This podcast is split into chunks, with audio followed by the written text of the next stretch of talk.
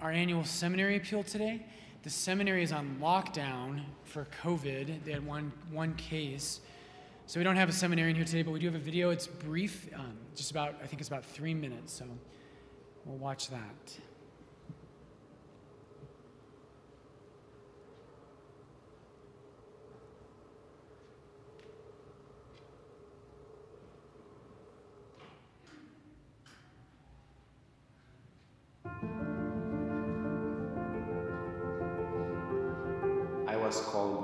Words, Follow me.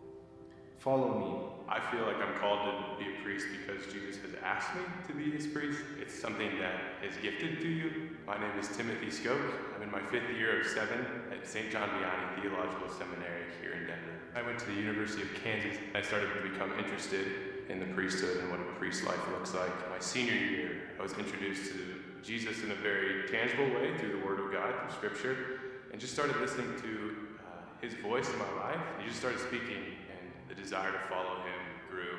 The Archdiocese of Denver is blessed to have two Catholic seminaries uh, here on campus, Redemptoris Mater um, and St. John Vianney Theological Seminary. So it takes seven to ten years to become a Catholic priest. There are 110 men between Redemptoris Mater and St. John Vianney.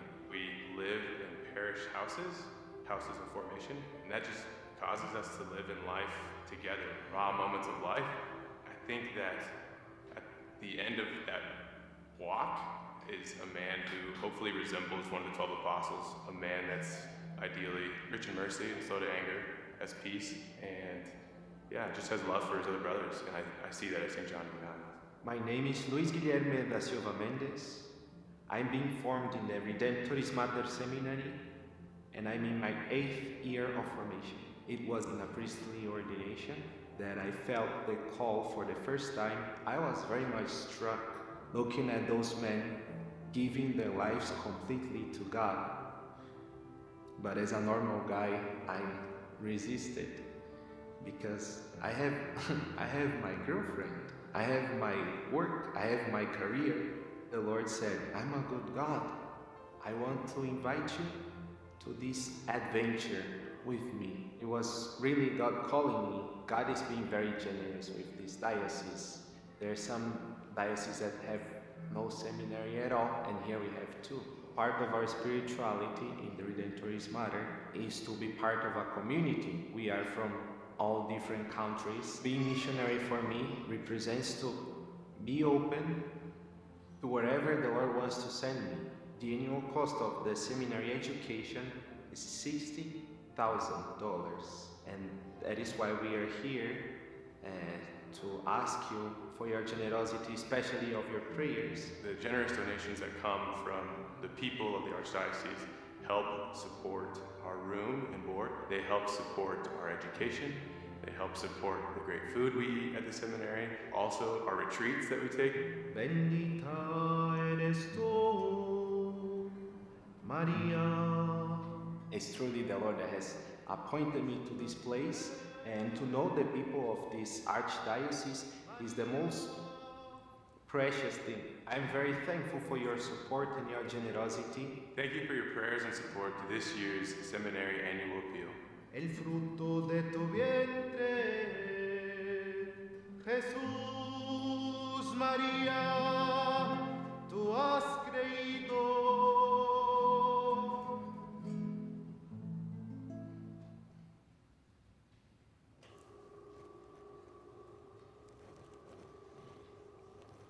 You want me to sing like that? Um, I do encourage you to give to the seminary appeal. There are brochures in your pews, there are more at the doorways. Um, it just matters, right? Without priests, we can't have the Eucharist, we can't have the church. Um, I was resolved today uh, and yesterday, along with supporting the seminary financially, I also just want to give a, a brief, just kind of plug for vocations. Um, I know they said, you know, we're so blessed we have two seminaries, which we do. The Archdiocese of Denver is hurting in a huge way for seminarians right now. Huge way. When I entered seminary almost 20 years ago, we were doing really, really well. We had a lot of young men who were stepping up to give their lives to become priests. That is not the case now. And there's probably lots of reasons for that. But don't, don't be deceived. Just because we have two seminaries, they said 110 men, that's true. Those are from all kinds of dioceses all across the western United States. We do not have 110 men studying for Denver. This year, we had four men enter for Denver. That's not good. The year I entered, we had 20. Uh, so we need to plug that. And the way we do it, by the way, I always joke when I used to go, when I was a seminarian, you would go to Serra Club meetings and you know, they would say, oh, we need more priests. And what people do sometimes is if you go to daily mass and you're under the age of 40, right, like six women are kind of staring at you all through mass, not because you're good looking. They're like, what are you doing at daily mass? And they automatically tell you you should be a priest. That's not how it works. We don't get priests just by telling people they should think about being priests. That's not how it happens. Imagine if you went on a date and the girl across from you said, You want to get married, right? Um, that's not how it works.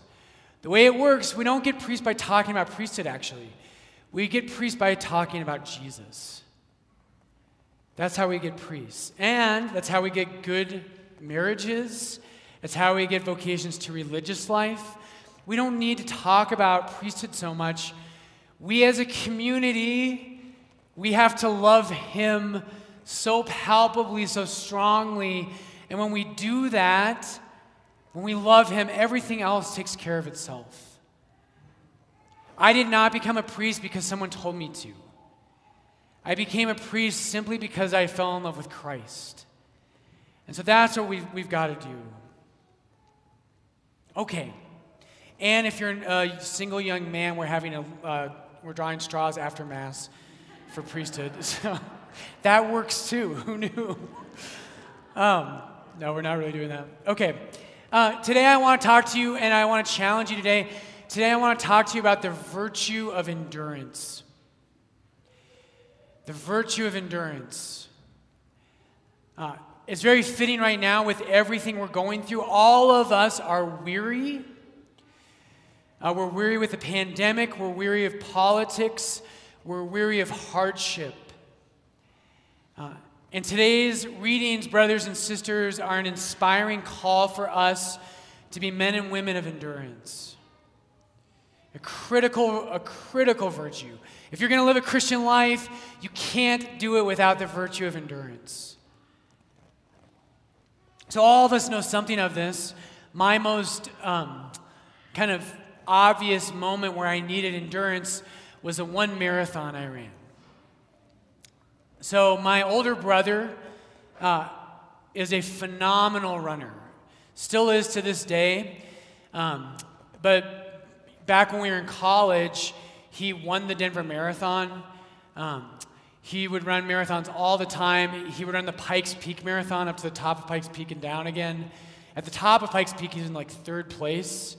And then on the way down, he, lost some ground and he was like a total loser and ended up in 15th. Um, but anyway, he's amazing. And one year in college, I love running, but I was never like that. I was never that good. And one year, though, he convinced me, he said, Brian, you have to run a marathon with me. And so I got talked into it and I trained hard. And I was training, I don't know, maybe six months, something like that. And when you're training for a marathon, right, you build up your mileage.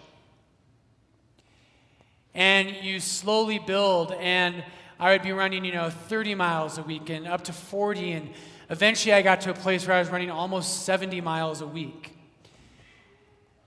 And it's amazing how that works. And so the, the big day came, and it was in October, and we went out to Chicago because it's an easy marathon. It's like perfectly flat. So we went out to Chicago, and my brother and I ran this marathon together. And when I say together, I mean we both ran and we were both in the city of Chicago. Like, that's about as together as we were. Um, but Sean was way ahead of me, of course. He finished, I think, an hour and a half before I did. And we all know how this goes. if you've been training and you're in good shape for a marathon, you run, you come out the gates, and I remember being so nervous, and there's a crowd of 40,000 people running the Chicago Marathon, which amazed me. Uh, I thought of how hard I trained and just wondered if everyone else had done the same thing. But at the start, you've got all bu- these butterflies, and there's an electric, just kind of energy running through the crowd. And it's amazing. And that energy just launches you into the marathon. And so you know how it goes. You run, and the first number of miles go really quick. And seven, eight miles in, you just hit a rhythm, and you're like, okay, and you kind of settle down, and you're in it for the long haul. And the way I felt, I think, is what is very common for marathon runners. You just feel nice and smooth, and the miles tick off until about mile 22. Right?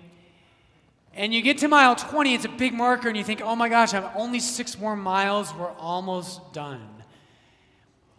But those last six miles are going to be harder than the first 20. And so I remember I hit right about mile 22 in Chicago. They, they did a great thing for their marathon. Is I had despaired of life itself. I was like, I am not going to make it. And at about mile 22, they did this brilliant thing where they take the course and they run you right through the middle of a mall.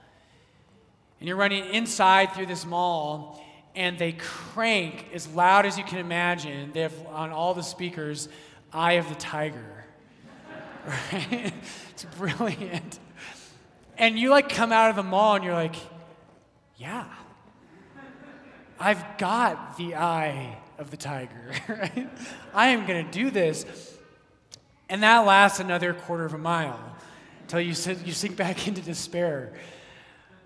I did finish. If you ever come to my office, I'll, you can ask to see the picture of my brother and I at the finish line, and he looks happy as can be. He just walked out of like a spa or something. He's like smiling, and I'm like,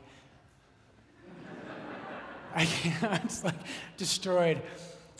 It was a great moment, but the key thing in that race, and for anyone who's ever done this, your first marathon at least, the key is endurance.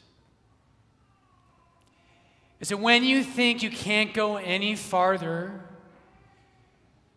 you have to go one more pace. You have to go the next 10 yards. You somehow have to dig deep down inside of yourself, and you've got to find that place where you are going to keep going. You might be going very, very slowly, like I was, but you're going to keep going. That's what today's gospel is about. And it's a very rich gospel. Today we're in Matthew 25. And what I'm going to encourage you to do today, brothers and sisters, today is the Lord's Day. And when you go home today and you're talking with your family about endurance as a Christian, go look at this gospel. It's Matthew 25, 1 through 13. And then go jump forward and compare it to Matthew 26 when Jesus is in Gethsemane. And we're going to talk about that here in a second. But first, endurance. The Bible talks about endurance just about everywhere, it's all over the place. So, for instance, here's just a couple for you. So, in 2 Timothy, Paul is at the end of his life. And he says, For I am already on the point of being sacrificed. Right, Paul's about to be martyred. In Rome, he will be beheaded by Nero. The time of my departure has come. Paul's at mile 22. Right? Maybe he's at mile 25. The time of my departure has come. I have fought the good fight. I have finished the race. I have kept the faith. Don't you want to say that at the end of your life? The time's come, it's finally here. I have fought the good fight. I have finished the race. I have kept the faith. In your life, adults, you've already noticed this. This has happened to you already. There are moments where you are barely hanging on. There are moments where it's easier. And I want to just, just really challenge you today. I want to just scream at you. Our faith, our faith is like rock. Faith is not something fragile. Real faith does not mean I stop believing in God because times are hard. Jesus never promises us that it will be easy to follow him. He never does. In fact, all over the Gospels and all through the, the, the, scriptures and all through our faith, God does not promise us an easy path. He actually says it's going to be way harder if you follow me. Right? Wide is the path that leads to destruction, and those who enter into it are many. But narrow is the path that leads to life, and those who enter through it are few. It's a hard path, brothers and sisters, but what God does promise is that He will be with us. And our faith is not something fragile. It feels like it sometimes. I've had times as a priest where I think, Lord, I'm just not strong enough. I just can't make it to mile 23, Lord. I started off way too fast. You know, I ran, I ran my, my first 10K, you know, way faster than I should have. And I don't know that I can make it to 23. All of us experience that if we live a real Christian life. Hebrews, there's all kinds of verses here. In, in um, Luke 8 13. Luke tells, it, Jesus tells us in Luke 8 13, and that's a parable of the sower. He says that those who bear fruit in the Christian life, they bear it with the same word here, endurance, hupomone in the Greek. Patient endurance. In Revelation 1 9, John, at the beginning of the book of Revelation, he says, I share with you the kingdom the sufferings, and the hupomone, the patient endurance.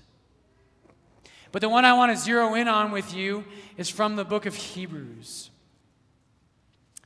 And in Hebrews chapter 12, one of my favorite passages. If you don't know this passage, it's amazing.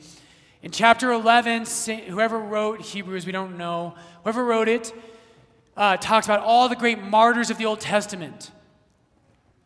And this is where we pick up in chapter 12. He says, Since we are surrounded by so great a cloud of witnesses, the word in Greek for witness is martyr. We're surrounded by these martyrs, right? And you think, Jesus, at mile 24, at mile 25, I'm not strong enough. But the author of Hebrews says, You and I are surrounded and being prayed for by the martyrs who have been there. Since we are surrounded by so great a cloud of witnesses, of martyrs, let us lay aside every weight and sin which clings so closely. And let us run with hupomone, with endurance the race that is set before us. Paul will say the same thing in 1 Corinthians chapter 9. It's all over the place. And here's where I want to tie it to our gospel, and I want to just hit you today. You, brothers and sisters, every one of you here is a person of patient endurance in your love of Jesus Christ. And in Him, you are stronger you are stronger than someone who wavers when things get hard. Not because you're so great, but because He is faithful. And when you call on Him when you're hurting, He will always be there with you. He won't fix your problems. I wish you would. but He will be with you, and He'll strengthen you. So, what does this have to do with our gospel? This is so cool. In our gospel today, we have 10 virgins. And I'm not going to go into this. Another homily will talk about why, why are virgins a particularly powerful way of describing the church. They're a powerful way of describing what the church is, but that's not for today. But you have five wise and five foolish ones. And here's the thing Jesus, there's two things today that are critical for our, this homily. They're, they're going into the night and they're waiting patiently for the bridegroom. And when does he come? Does anybody remember? Midnight, right? That was good. You were a little louder. I know the masks muffle things. Last night, like I was like asking the, the congregation that, and they're like, hmm. I was like, yes. Nine o'clock. No, so he comes at midnight. The Romans divided, we'll get to this, they divided the night into four watches. We're going to talk about that in one second. Four watches of the night. That's critical, though. He comes at midnight. The other thing is that the ten virgins all fall asleep. And at the end of the parable today, the very last thing that Jesus says is He says, Watch. For you do not know the day or the hour. And this is so cool. Hang with me. This is so powerful. This is a foreshadowing of what's about to happen in the Garden of Gethsemane. The Romans divide the night into four watches. And if we had more time, we would talk about the end of Mark 13 and how the, the passion of Jesus follows the four watches of the night. But in those four watches, there's these critical moments. And in Gethsemane, we find ourselves at midnight.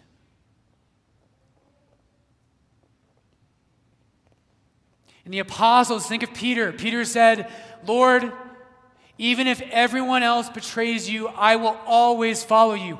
I will have hupomone. I will endure. I will die for you, Lord. And at midnight, right, when your eyes are heavy and it's hard to stay awake, staying awake in the New Testament is an analogy for keeping the faith, for living a Christian life. And all of us, right, you're going to have your midnight. If you haven't had it yet, you're going to have a midnight. And at midnight, Jesus comes back to the apostles and they're asleep. And that's a real event, but it's also an analogy for when the church sleeps, we miss the bridegroom. When there's so much here the, the passion in the New Testament, Jesus' sufferings, are the moment that he weds the church. It's the moment he comes for his bride. Ephesians 5, right? St. Paul says that the cross was the moment Jesus gave his body in a marital way for his bride, the church. This is the moment the bridegroom comes. It's at midnight, and the apostles are asleep. And then he says to them, Watch, watch and pray that you may not enter into temptation. This is our life, brothers and sisters. You are a faithful Catholic, you love God, but that's not enough. You have to beg the Lord for endurance. You have to remember, right, that I am someone who I can't just sprint out the gates. I've got to be ready for mile 24. And when you get to mile 24, right, what do you do? You turn to Him and you say, Lord, I'm not strong enough. But I know you are. And I know that when my strength runs out, Jesus, I know that you will carry me. How do we do this when we're weary? And I want to go back to Hebrews 12 and leave you with a really concrete way you do this. When you've been running a long time and you're ready to give up and you say, I just can't keep doing this. How do you stay on the road? Let's go back to Hebrews 12, 1 and 2.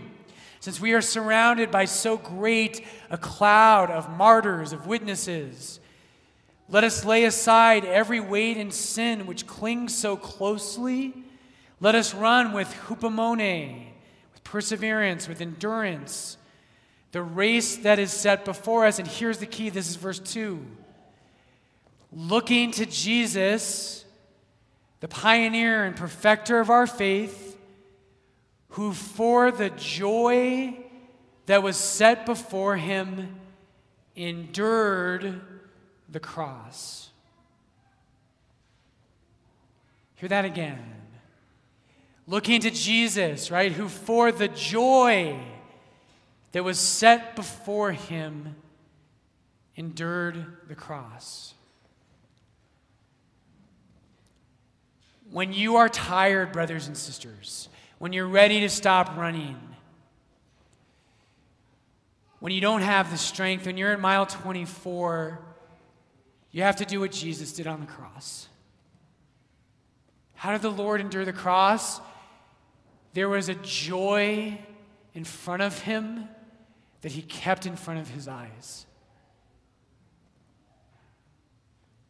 If you have something great that you love more than anything, and your heart is set on it, you can endure anything. When I was running that marathon, I didn't have a great joy, I just had a little joy. It was called beer. And I'm serious. I was like, and I thought at mile 23, I was like, okay, I got to get there. I need to have a beer with Sean at the finish line. Just, that's a little joy. Felt pretty good at the end of a marathon. Your joy is Him. Right? Jesus could go through the cross because He remembered us. And His joy was that we would be redeemed. And He said, If they will be redeemed, Father, I can do anything. I can endure the cross itself. When things get hard, we have to set our eyes on our joy. We have to set our eyes on heaven, on the love of Christ, on the redemption that is ours. Brothers and sisters, redemption's real. Heaven is real. This life is hard, but it will end. There is a finish line. There is a groom. There is eternal joy. And you've got to remember that. If you remember that, you will have endurance and you'll be able to finish the race. So, Jesus, today, Lord, we're all tired. We pray for an end to the pandemic. We pray for an end to anxiety. Jesus, I have real anxiety right now, and so many of us do. And Lord, I'm weary. Jesus, would you be our joy? And may that joy give us endurance.